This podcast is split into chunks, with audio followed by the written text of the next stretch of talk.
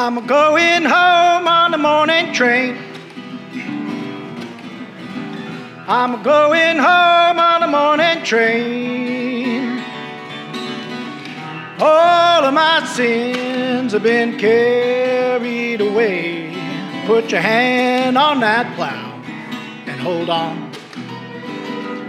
Hold on, Put your hand on that plow. Hold on. Hold on, hold on. Put your hand on that plow. Hold on. Welcome to the podcast for Epworth United Methodist Church in Berkeley, California.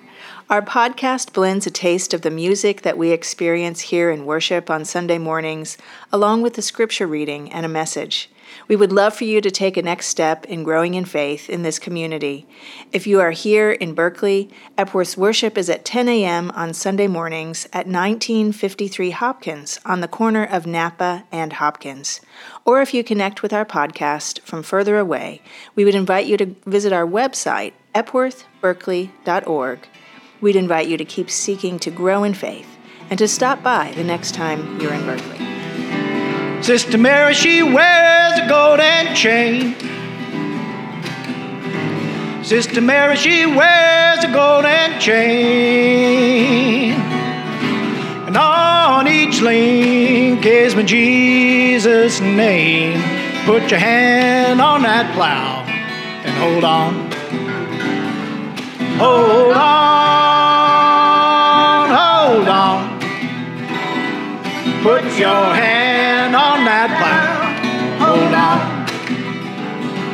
Hold on, hold on. Put your hand on that plow. Hold on. My name is Maylin Yokla, and I'm going to do the scripture reading today. It is Romans 8 19 through 27, New International Version. For the creation waits in eager expectation for the children of God to be revealed. For the creation was subjected to frust- frustration, not by its own choice, but by the will of the one who subjected it, in hope that the creation itself will be liberated from its bondage to decay and brought into freedom and glory of the children of God. We know that the whole creation has been groaning as in the pains of childbirth right up to present time. Not only so, but we ourselves, who have the first fruits of the Spirit, groan inwardly, inwardly as we wait eagerly for our adoption to sonship, the redemption of our bodies. For in this hope we are saved, but hope that is seen is no hope at all. Who hopes for what they already have? But if we hope for what we do not yet have, we wait for it patiently. In the same way, the Spirit helps us in our weakness. We do not know what we ought to pray for, but the Spirit Himself intercedes for us through wordless groans. And He who searches our hearts knows the mind of the Spirit because the Spirit intercedes for God's people in accordance with the will of God. When I was a youth, many, many years ago, I lived in a small town in the Philippines. There was no electricity. But somehow, I learned a song that held much meaning for me. I wish the choir was here to sing it for us, but you know what? You know it. You know the song. So when I raise my hand like this, please sing with me. Right? Said the night wind to the little lamb, Do you see what I see? Way up in the sky, little lamb, do you see what I see? A star, a star, dancing in the night with a tail as big as a kite, with a tail as big as a kite. Said a little lamb to the shepherd boy, Do you hear what I hear? ringing through the night, shepherd boy. Do you hear what I hear?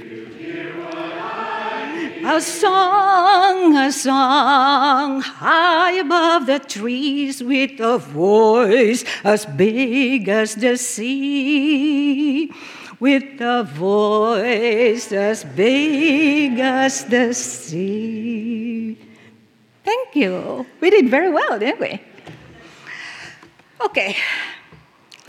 It's a lovely tune. But aside from that, I love this song for it connected me to a world much larger than the one I was in at that time. To imagine a star, even millions of stars dancing, to hear a song that kept the dancing going, for me as a young person, it was awesome. This simple yet lofty song connected me to the universe, to the whole of creation. Every time I hear this song in those days of my youth, it made me feel that I was part of a very wonderful world, a world filled with joy and the shouts of celebration. But as I matured, spread my wings, and experienced more of life in the world. The joy of creation that I heard in the song became muted. These days, especially, what I hear more of is the sound of creation groaning. Every time human caused activities and disasters pollute Earth's waters, such as oil spills and chemicals in drinking water. Creation groans. Every time Earth's atmosphere is rendered toxic by industries spewing contaminated gases such as carbon dioxide and methane into the air, creation groans. Every time wildfires roar and glaciers melt, creation groans every time whales beach and coral reefs bleach, creation groans.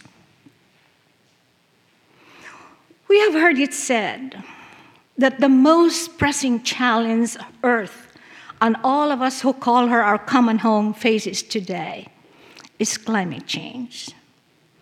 Climate change is intensifying, lengthening, and worsening all of these things that make creation groan. Climate change is making this groan louder and louder every minute. And for those who have ears to hear, creation's groan is now deafening. And we humans, we groan with creation because our lives are interconnected with hers. Our quality of life and health is affected, but especially the lives of those most vulnerable among us, those who had very little to do with the problem in the first, in the first place. Paul heard creation groaning too, as was read earlier. It made me wonder is there a connection in the groaning of creation that Paul heard and talked about, and the groaning of creation that we now hear and see and feel. A study of the text showed that the groaning of creation referred to in the letter has a history that goes back to the beginning of life on earth. Listen to this narrative from Genesis 3, as shared by our faith ancestors. And to the man, God said, because you have listened to the voice of your wife and have eaten of the tree about which I commanded you, you shall not eat of it. Cursed is the ground because of you. In toil you shall eat of it all the days of your life. Thorns and thistles it shall bring forth for you. Recall that in Genesis 2, when God created Adam and Eve, He placed them in a garden that God Himself planted. There they lived in harmony with all the creatures and the beings that God placed. Sources of water, plants were there for them too. They were there for Adam and Eve's sustenance and for their enjoyment. In the garden, all of God's creations, human and non humans alike, thrived. They lived a blissful existence. But then, Adam and Eve became greedy. They wanted to be like God. So they listened to the evil one represented by the serpent and they disobeyed their maker. God drove them out of the garden. But before that, God gave each of the offending parties a penalty for their transgression. From that time on, the snake was to forever slither around and have an adversarial relationship with the woman. Woman was to have a difficult time giving birth, and man from that moment on was to work for his food till the ground where, where before everything was gift. Human alienation from God and from the other creatures on earth began. I still do not understand why creation was dragged into this whole mess. Maybe some of the theologians here can help me with that. But as you heard, the story said God cursed nature. Where it was once full of life and was very fruitful, it became barren. Where once there was harmony between the animals and Adam, to whom was given the privilege of naming them, God even considered the animals being possible friends and relations of Adam. Now there was enmity. That is why Paul would state that creation was groaning. Creation groaned because it was subjected, in Wesley's words, to abuse, misery, and corruption through no fault of her own but as a consequence of human greed and disobedience. Creation, innocent creation, was implicated in the sin of our primal parents. And sadly, because creation groans because of the abuse, creation still groans because of the abuse we continue to heap upon her to this day. And even more sadly, the cause of her groaning, her suffering, and her pain today is the same as it was in the beginning the overreach, the greed of humans. We have and we are continuing to fail creation miserably. And now, with climate change, we are feeling the brunt of it. Should we then despair because of the state of affairs creation and we find ourselves in? We heard Paul's answer and it's the same answer we need to say today no. No, because we are not groaning alone, neither is creation. The Spirit is groaning with us. No, because ultimately our faith tells us that we and creation will be liberated from our shared bondage at the end of time when Jesus comes again in glory.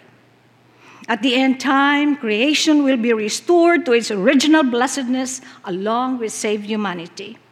Much like a woman who experiences bliss once her baby is born after an agonizing period of labor, we and creation will be set free. We will live again in harmony, in joy, and in peace together. We will once again, I can just see it now, sing and dance with creation. In the meantime, however, we have work to do. For the responsibility and privilege to till the earth and to tend to it has been passed on to us.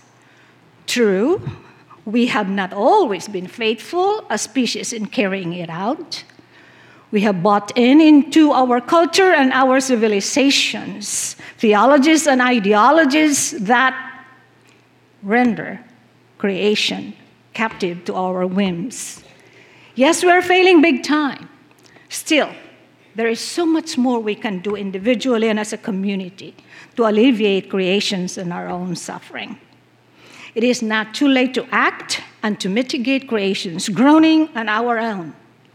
Our motivation is this when earth is healthy, so are we. When earth is healthy, so are we. The younger generation is now, thanks be to God, acting where we are failing. As Pastor Christine noted in her sermon last week, the young are leading the way. They are leading movements for tra- change.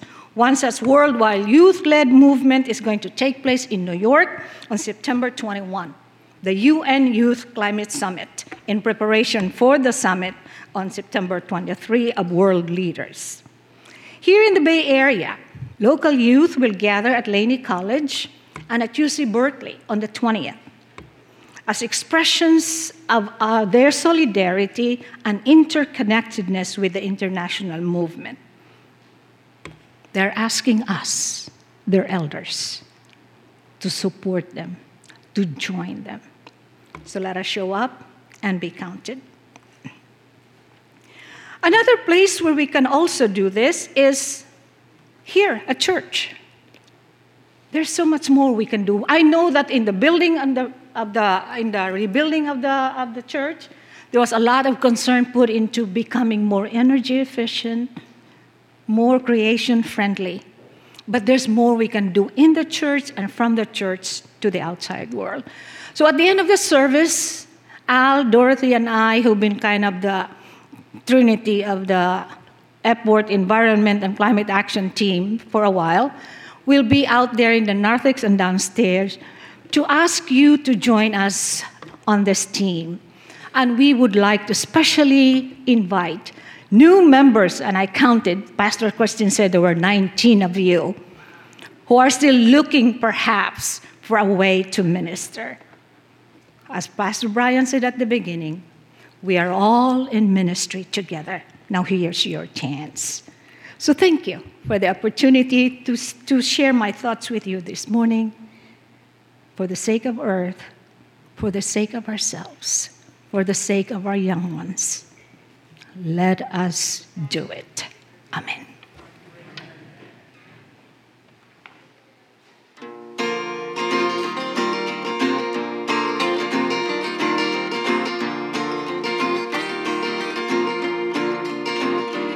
Hear a call.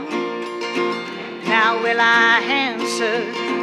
Forsake my heart serve another. Though darkness falls, stay a believer. I hear a call. Now will I answer? I see a light. Now will I follow? Fill up this life that grows more harder. Victory's on when there is sorrow. I see a light. Now will I follow? I hear a call from out of nowhere, and from everywhere I go, I hear a call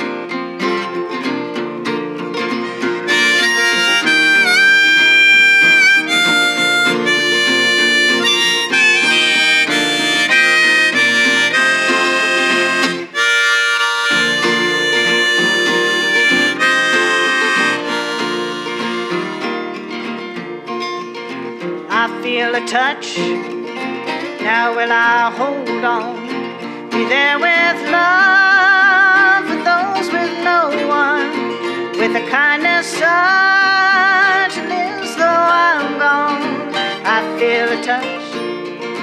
Now will I hold on? I hear a call from out of nowhere, and from everywhere I go, I hear a call. Now will I answer? Okay, so the words are in your bulletin. Now that you've heard it through hopefully some of you can join me in singing. We're going to start from the beginning.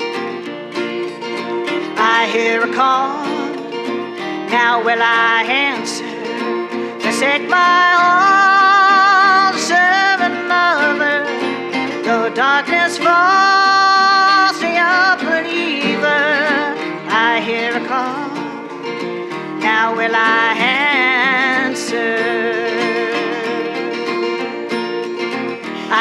a light, now will I follow. Fill up this life that grows more hollow.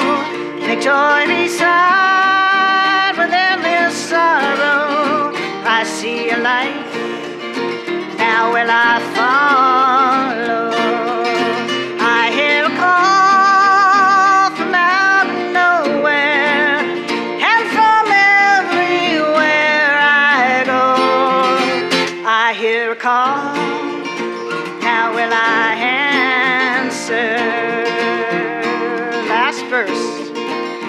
Feel a touch, now will I hold on? Be there for love for those with no one, with a kindness such as though I'm gone. I feel a touch,